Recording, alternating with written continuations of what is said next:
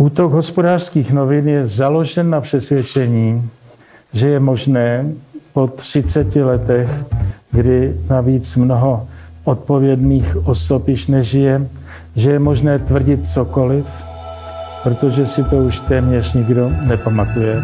Příběh pozapomenutého ruského dluhu ožil s nově získanými dokumenty, které vnášejí světlo do finančních operací mezi Prahou a Moskvou na přelomu 80. a 90. let 20. století. Jak zjistili reportéři serveru Aktuálně CZ, časopisu Respekt a hospodářských novin, po listopadové revoluci v roce 1989 odešla do Sovětského svazu půjčka ve výši 1,3 miliardy amerických dolarů. Transakci tehdy posvětilo ministerstvo financí nové transformační vlády, vedené politikem Václavem Klausem. Ten ale takovou možnost odmítá. Mohl o tak velkém převodu peněz ze státní kasy nevědět? A kde se příběh ruského dluhu propojuje s působením Miloše Zemana, dalšího politika, který neskrývá sympatie k putinovskému Rusku? Je pondělí 31. května. Tady je Lenka Kabrhelová a Vinohradská 12. Spravodajský podcast Českého rozhlasu. Lukáš Valášek, investigativní reportér serveru Aktuálně CZ. Dobrý den. Krásný den. Lukáši, vy jste společně s kolegy z Aktuálně CZ a také z Respektu z hospodářských novin zjišťovali podrobnosti o takzvaném ruském dluhu, který spojuje jména dvou zásadních politiků české polistopadové éry, bývalého prezidenta Václava Klause a současného prezidenta Miloše Zemana. Co se vám všechno podařilo zjistit, jak důležitou část příběhu jsme se skrze ty nově odhalené informace a dokumenty dozvěděli? Musím říct, že pro mě to bylo velmi překvapivé pátrání. Dosud se po revoluci řešilo pouze to, jak se ten ruský dluh za éry Miloše Zemana vypořádával. To, co nám se podařilo dohledat a rozkrýt, bylo, jak zhruba jedna třetina celého toho dluhu, o kterém ti porevoluční politici do této doby tvrdili, že jsou to nějaké staré závazky hluboko z dob komunismu, tak jak tato část vznikla. Zjistili jsme, že ty peníze odešly do tehdy hroutícího se Sovětského svazu v éře ministra financí Václava Klauze a že tehdejší ministerstvo financí hledalo velmi aktivně cesty, jak ty peníze poslat a že vůbec neproběhla nějaká debata, jestli tehdy už demokratická vláda by vůbec měla ty peníze tomu Sovětskému svazu navíc kolabujícímu posílat. Druhá věc, která je pro nás taky poměrně překvapivé zjištění, je role těch jednotlivých lidí, kteří jsou na těch dokumentech podepsaní. Jsou to lidé, úředníci ministerstva financí, kteří před revolucí zároveň byli agenty komunistických tajných služeb. Tito lidé ten dluh pomáhali vytvořit tím, že ty dokumenty připravovali, obhajovali v nich nutnost odeslání těch peněz ještě v době poslední komunistické vlády pana Adamce. A následně jsou to lidé, kteří procesují odeslání těch peněz už za éry pana Václava Klauze, ministra financí.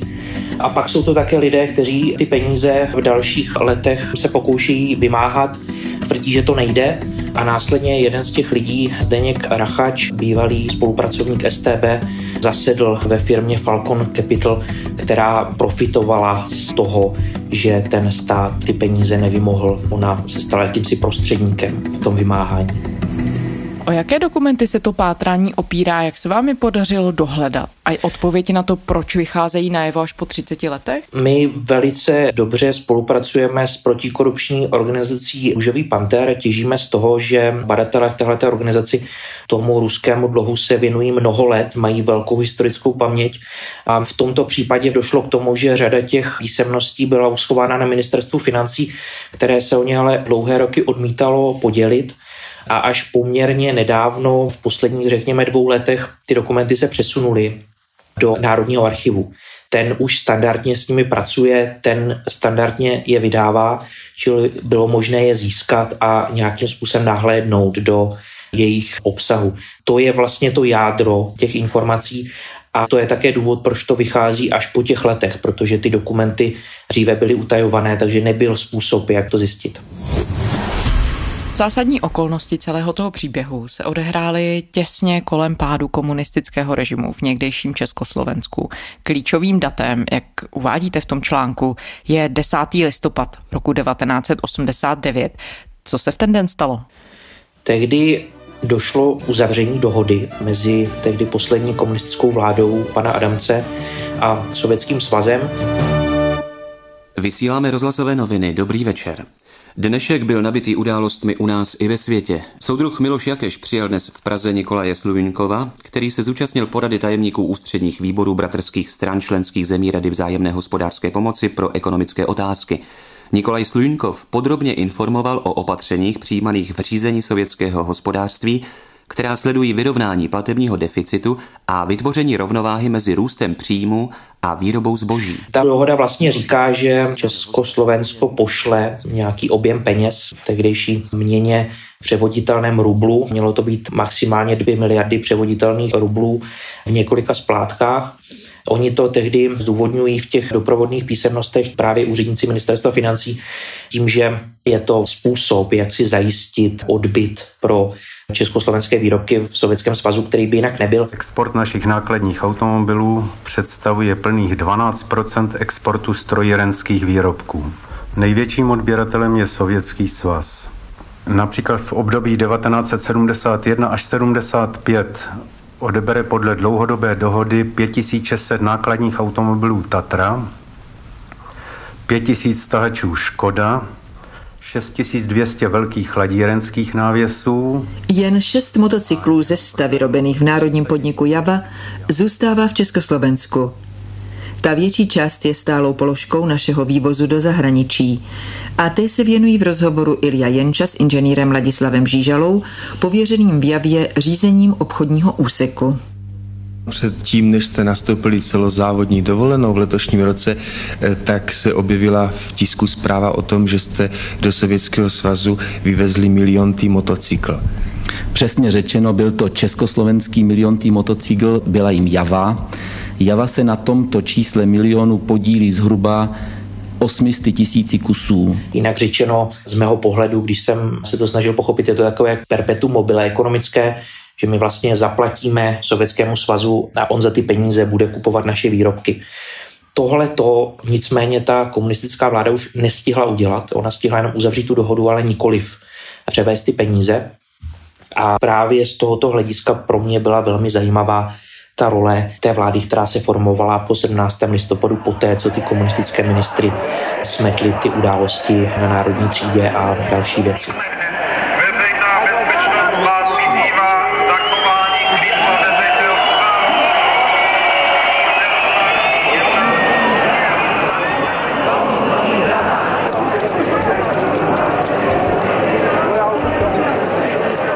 Dámy a páni, rád by som vás oznámil s tým, že dnes o 13. hodine prezident Československej socialistickej republiky menoval federálnu vládu v novom zložení. Výsledkom je vláda národného porozumenia. Rozdelenie rezortov je následujúce. Prvými podpredsedami vlády ČSSR sú Walter Komárek, člen KSČ pre ekonomickú oblasť a Jan Čarnogurský, Václav Klaus bez politickej príslušnosti minister financí. Naším záměrem je urychlit přechod k racionálně fungující tržní ekonomice a tímto způsobem postupně vyvést ekonomiku ze stavu nerovnováhy na základních trzích.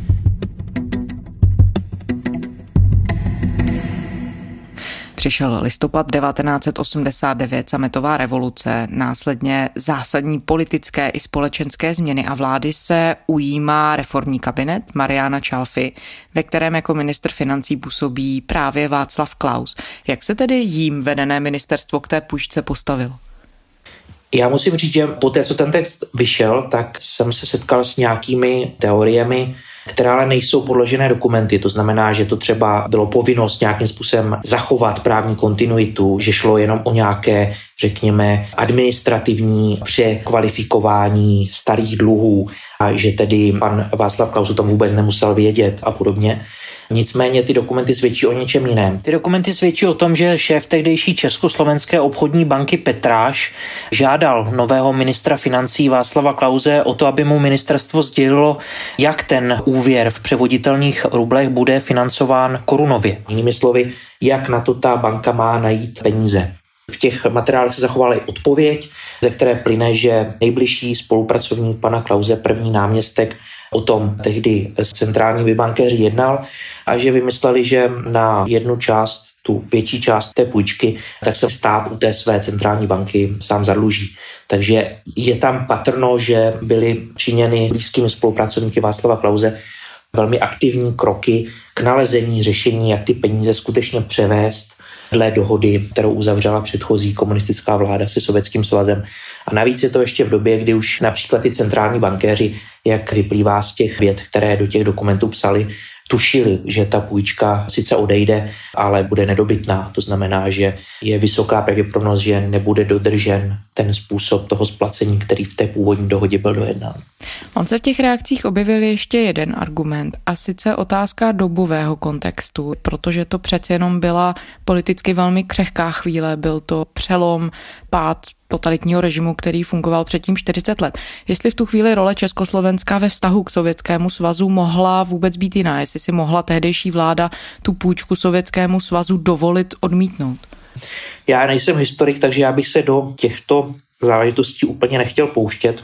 Pro mě při tom bádání bylo důležité to, že z těch písemností vůbec neplyne to, že by tam o tomto proběhla nějaká diskuze. V režii těch úředníků, kteří ten dluh dojednávali ještě v době komunistické vlády a byli to příslušníci bezpečnostních složek, to celé běží dále už za doby Václava Klauze nebyla v těch dokumentech dohledání, samozřejmě nevylučuju, že jich je více, ale v tom, co my máme, žádná pochybnost, jestli to tedy poslat nebo neposlat, žádná debata.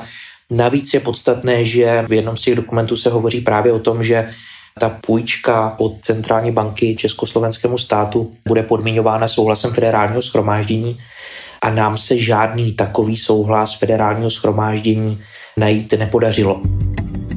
Doteď je tam určitá mezera mezi vyjednáním té dohody a následném odsouhlasení peněz s Václavem Klausem a potom rokem 94, kdy blízký spolupracovník pana Klauze, pan Rudlovčák, podepisuje dohodu s Rusy o uznání všech ruských dluhů a dluh na základě té dohody z 10. listopadu 89 je tam na prvním místě uveden a u něho je částka tehdy už přepočítaná z korun nebo tedy převoditelných rublů na dolary ve výši 1,3 miliardy dolarů.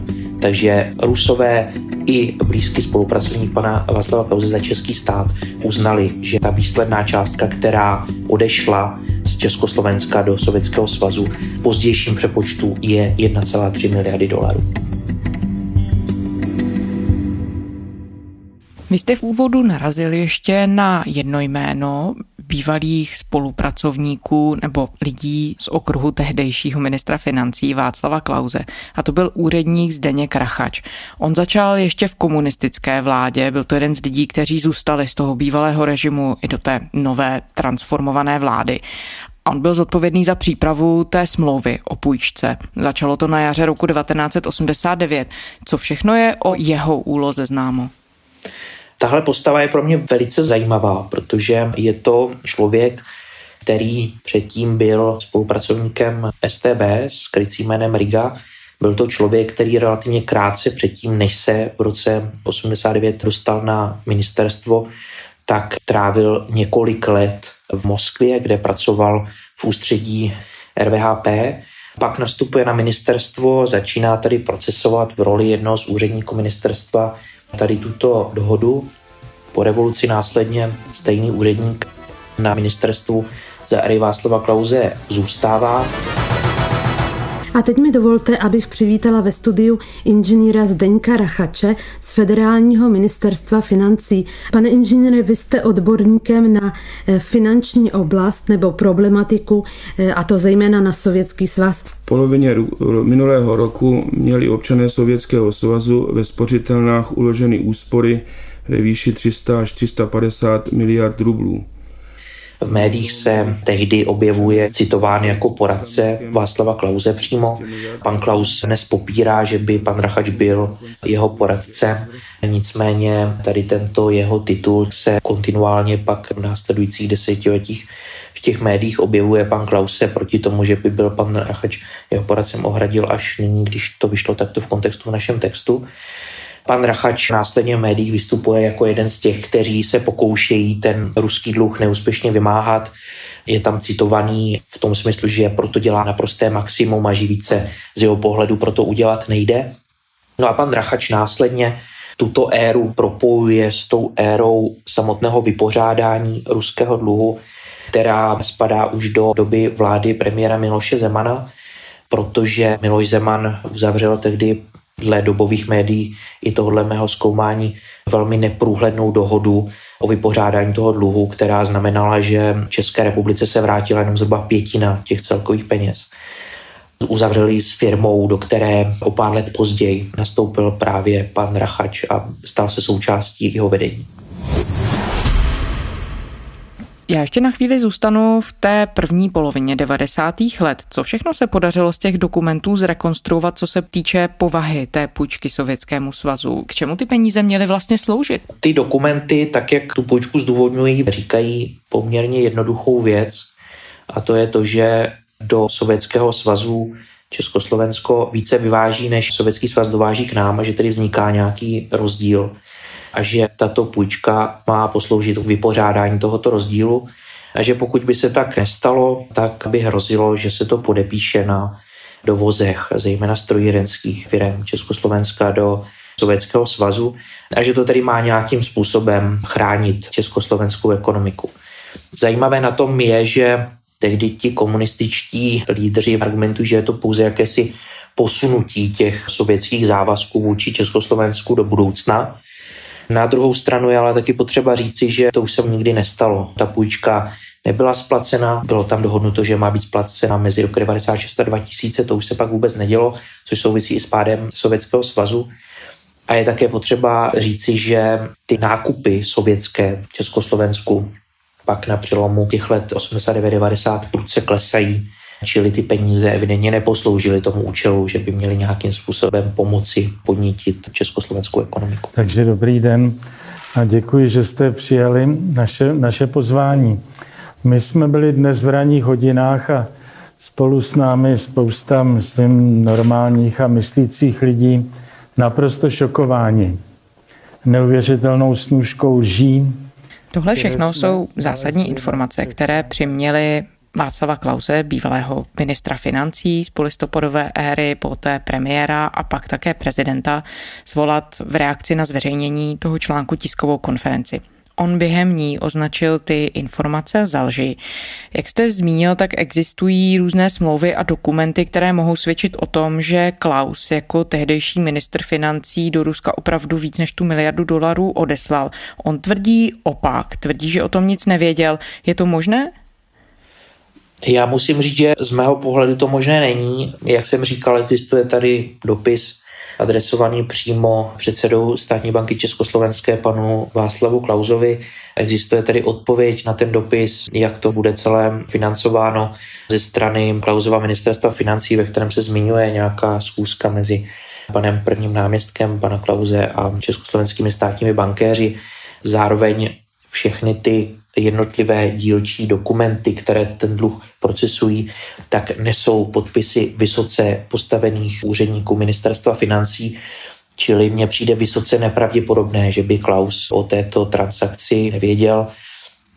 A pak, když by se skutečně ukázalo, že to tak bylo, tak už to samo je poměrně velmi závažná skutečnost, i s ohledem na to, že ti vysoce postavení úředníci ministerstva financí, kteří i v éře Václava Klauze tu záležitost procesovali, tak byli zároveň bývalí spolupracovníci komunistických tajných služeb.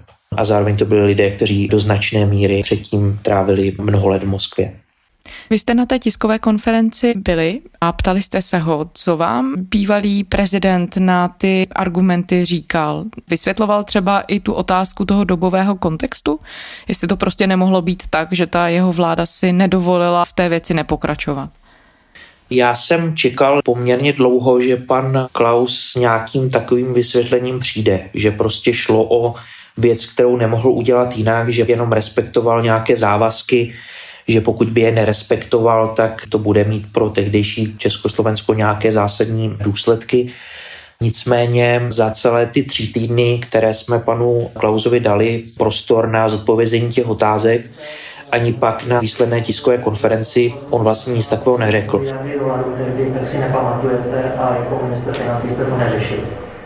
Jsem vám zaprvé řekl, že o žádné dolary nikdy tehdy nešlo, ale vy asi máte zalehlé uši a neposloucháte. On celou dobu tvrdí, že o žádné smlouvě nebo dohodě z 10. listopadu 89 nic neví, že je to pro něj novinka, že se o tom dozvěděl až od nás. Pane Valášku, vy jste jeden ze spoluautorů tohoto článku. Vy jste asi musel již 7. května číst mou obšírnou odpověď, kterou jsem vám, kterou jsem vám poslal. Nejen, že si na tuto kauzu nikdo z nás nepamatujeme, ale hlavně proto, že to nebyla žádná kauza. Z toho jste kauzu při za každou cenu hledání něčeho 30 let starého, z toho jste vy soudružsky vyrobili až vy tam u vás. A také tvrdí, že vůbec neví o žádném odeslání těch peněz. Já jsem se ho ptal, kdo tedy konkrétně rozhodl o tom, že ten ekvivalent 1,3 miliardy dolarů, tak jak to později bylo přepočítáno z Československa do hroutícího se Sovětského svazu, odešel za jeho působení na ministerstvu v době, kdy on byl zodpovědný za státní finance a on mi na to neodpověděl. Přišel s tím, že je to celé nějaká naše snaha a spiknutí s cílem odradit ho od případného návratu do politiky, což mi přijde značně nekonstruktivní a absurdní tvrzení. Lukáši, vy už jste narazil na to, co se s tím ruským dluhem dělo dál a že se zpět do České republiky vrátila zhruba jenom pětina těch původních financí, které putovaly do Sovětského svazu.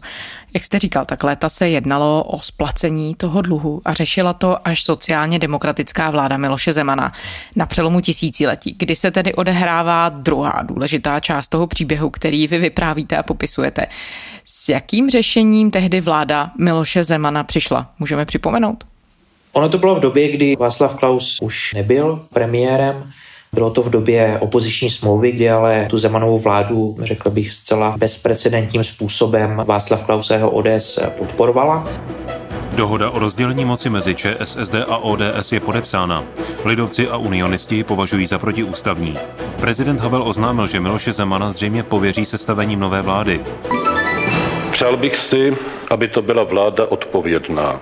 Vláda, která by vytvořila v této zemi ovzduší, kdy bude široce otevřena cesta k bohatství, vzniklému poctivou prací a kdy bude uzavřena cesta k bohatství, které bylo získáno podvodem. Tehdy Miloš Zeman a jeho ministři přišli s tím, že ten dluh nebude vypořádán nějakou mezivládní dohodou, tak jak to bylo standardní u ostatních států, které měly nějaké pohledávky vůči Sovětskému svazu a které byly tehdy združeny v takzvaném pařížském klubu, ale Miloš Zeman nastoupil mnohem méně transparentní cestu. Premiér Miloš Zeman téměř hodinu jednal na Petrohradském letišti Plukovo s ruským premiérem Michailem Kasjanovem. Jak informuje zpravodaj Českého rozhlasu Petr Voldán, výsledkem je potvrzení podzimní návštěvy Kasjanova v Praze. Po oznámení o této cestě ruským premiérem Miloš Zeman doplnil, že je šance v průběhu měsíce dokončit dohodu o likvidaci ruského dluhu vůči naší republice, tak aby oba předsedové vlád mohli konkrétní ujednání na podzim v Praze podepsat.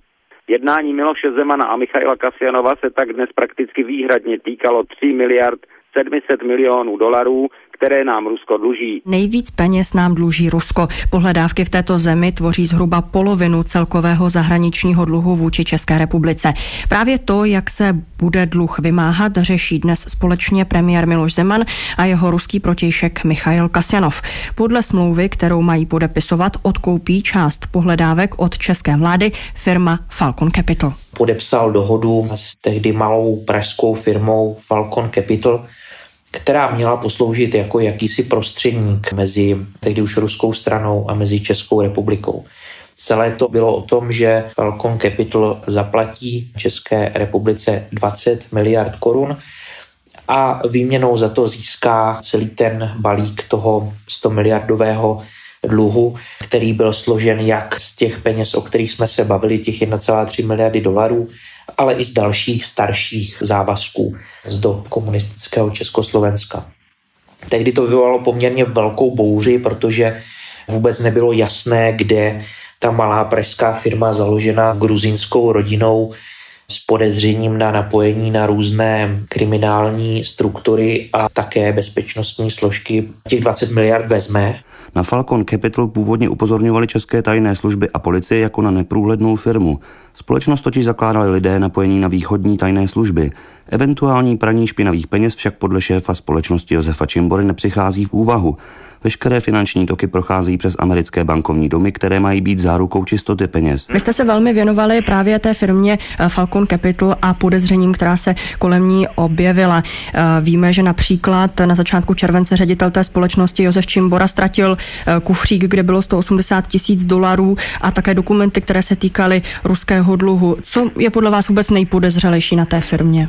Já si myslím, že ta epizoda s tím kufříkem, ta už jenom dokreslila tu ne zcela velkou věrohodnost této firmy, eh, protože pokud někdo, kdo eh, jedná o takto závažné věci, eh, někde zapomene kufr s dokumenty a zhruba se 7 miliony korun, tak to o jeho příliš velké opatrnosti nesvědčí. Ona to vlastně nikdy přesvědčivě nezdůvodnila, kde v těch 20 miliard nalezla, tehdy to byly ještě mnohem větší peníze než dnes. Zároveň se pak ukázalo, že alespoň tedy podle některých vyjádření v tehdejších ruských médiích, ta ruská strana na splacení toho českého dluhu neuvolnila těch 20 miliard korun, které pak dotekly do českého rozpočtu skutečně, ale miliard rovnou 50. To znamená, že někdy mezi Moskvou a Prahou se 30 miliard někam ztratilo.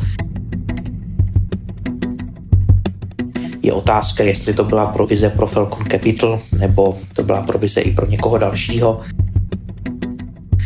ale dodnes tady tuto kapitolu českých dějin obklopuje mnoho nejasností a já jsem znovu, když jsem ten text psal, se pokoušel pana prezidenta kontaktovat, aby ty věci objasnil.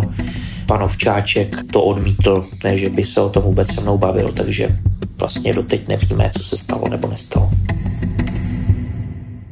Tam zůstala spousta otázek neodpovězených, jak to říkáte, na které se neodpovědělo ani tehdy. Třeba na čí poput byla ta firma vybrána, jestli to byl český poput, nebo jestli ta žádost šla ze strany Ruska a jestli vůbec a jaký měla profit společnost Falcon Capital z toho, že se hrála úlohu toho převodníka peněz. Ono se na ty nesrovnalosti i na netransparentnost a nejasné pozadí deblokace toho dluhu ruského upozorňovalo už právě po tom roce 2001. Je nějaké vysvětlení, Lukáši, proč policie tu věc nikdy nevyšetřovala a proč případně nezasáhla sněmovna a neiniciovala třeba vyšetřování v parlamentu? To je samozřejmě otázka, kterou nedokážu úplně podloženě zodpovědět. Já sám si to vysvětluji tak, že v době, kdy vládla vláda Miloše Zemana a ministrem vnitra byl Stanislav Gross, tak úplně nebylo přijatelné, že by policie začala vyšetřovat kroky přímo premiéra, že ta dobová realita tehdy byla prostě jiná. Zároveň je dobré říci, že my ani nevíme, jak se celkově ta situace řešila v sněmovních kuloárech, Nutné ale říci, že tehdy skutečně ta Zemanová vláda byla u moci držena v rámci opoziční smlouvy Václavem Klausem a jeho ODS a ODS tehdy byla velmi střídmá v kritice celého toho obchodu. Ten obchod byl i na tehdejší poměry, na tož pak na dnešní poměry vysoce nestandardní. Zemanová vláda tvrdila, že toho prostředníka, tu malou pražskou firmu, musela vybrat na základě požadavku ruské strany. Zároveň tvrdila, že se tam odehrálo nějaké výběrové řízení, nikdy nebyla schopna doložit, že to výběrové řízení se skutečně odehrálo a kdo další se třeba přihlásil.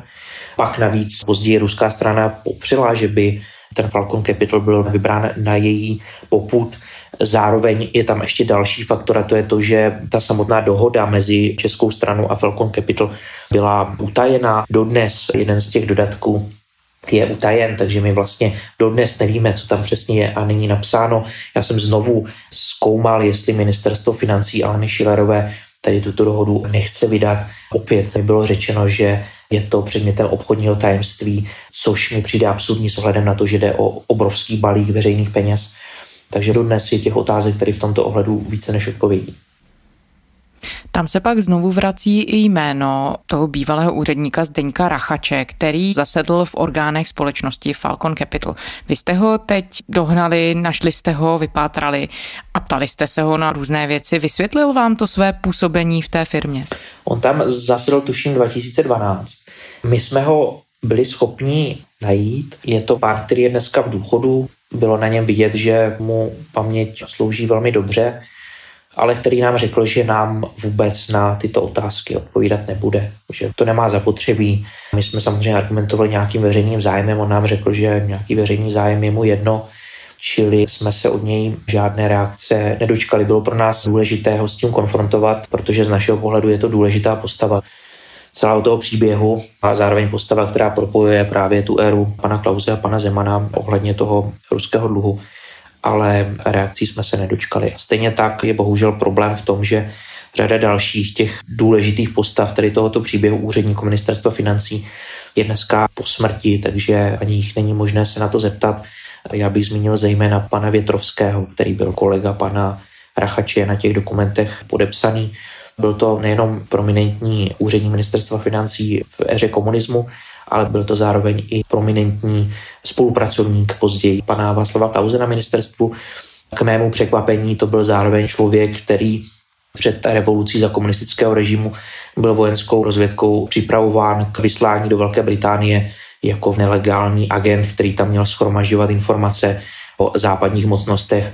To nám potvrdila později jeho žena, že skutečně později v období komunismu v tom Londýně žil a fungoval. Ona říkala, že neví nic o tom, že by byl příslušníkem nějakých bezpečnostních složek komunistického režimu, ale že o své práci nikdy nemluvil a že neexistují žádné třeba fotografie z Londýna a podobně. Když zmiňujete, že spousta těch otázek zůstává nezodpovězených, můžeme se na závěr jenom překlopit do opačného módu a podívat se na to, v čem se naše povědomí o všech těch okolnostech začátku 90. let a v uvozovkách následné likvidace toho dluhu na přelomu dvou tisících let dozvěděli, která místa jsou teď už zaplněná a kam nás to posunuje? Pro mě to zjištění je důležité v tom, že najednou víme, jak poměrně velká část toho dluhu vznikla, že to nebyly nějaké staré sovětské závazky, které už si nikdo nepamatuje a neměl by je řešit, že je tady z mého pohledu zcela na místě debatovat o zodpovědnosti Václava Klauze jako ministra financí a jeho blízkých spolupracovníků za tu částku v pozdějším přepočtu 1,3 miliardy dolarů, která do toho Sovětského svazu odešla v době, kdy všem muselo být jasný, že ta ekonomika tehdejšího sovětského bloku se hroutí a že je velmi nepravděpodobné, že ty peníze Sovětský svaz někdy splatí. Takže to je pro mě jedno, to důležité zjištění. A pak je tady pro mě opravdu docela fascinující to zjištění, které se týká právě role těch jednotlivých postav úředníků, ať už to byl pan Rachač, pan Větrovský. A samozřejmě, pakliže bychom měli hovořit o nějakém větším přesahu celé té věci, je nutné si pokládat otázku, na kterou ani pan Václav Klaus, ani pan Emil Zeman nejsou schopni úplně dobře reagovat. A to sice, jak tady tyto události souvisí s nějakou nynější proruskou orientací obou dvou pozdějších prezidentů České republiky. Lukáš Valášek, investigativní reportér serveru Aktuálně.cz. Děkujeme za rozhovor. Díky. A to je z pondělní Vinohradské 12 vše. Děkujeme, že posloucháte. Všechny naše díly najdete na serveru iRozhlas.cz, v podcastových aplikacích a také v audio aplikaci Můj rozhlas. Pište nám, naše adresa je vinohradská12 zavináč rozhlas.cz a pokud nás posloucháte rádi ještě stále nás i všechny naše další veřejnoprávní i jiné podcastové kolegy můžete podpořit v anketě Podcast roku. Hlasovat můžete na stejnojmené stránce. Děkujeme. To byla Lenka Kabrhelová. Těším se zítra.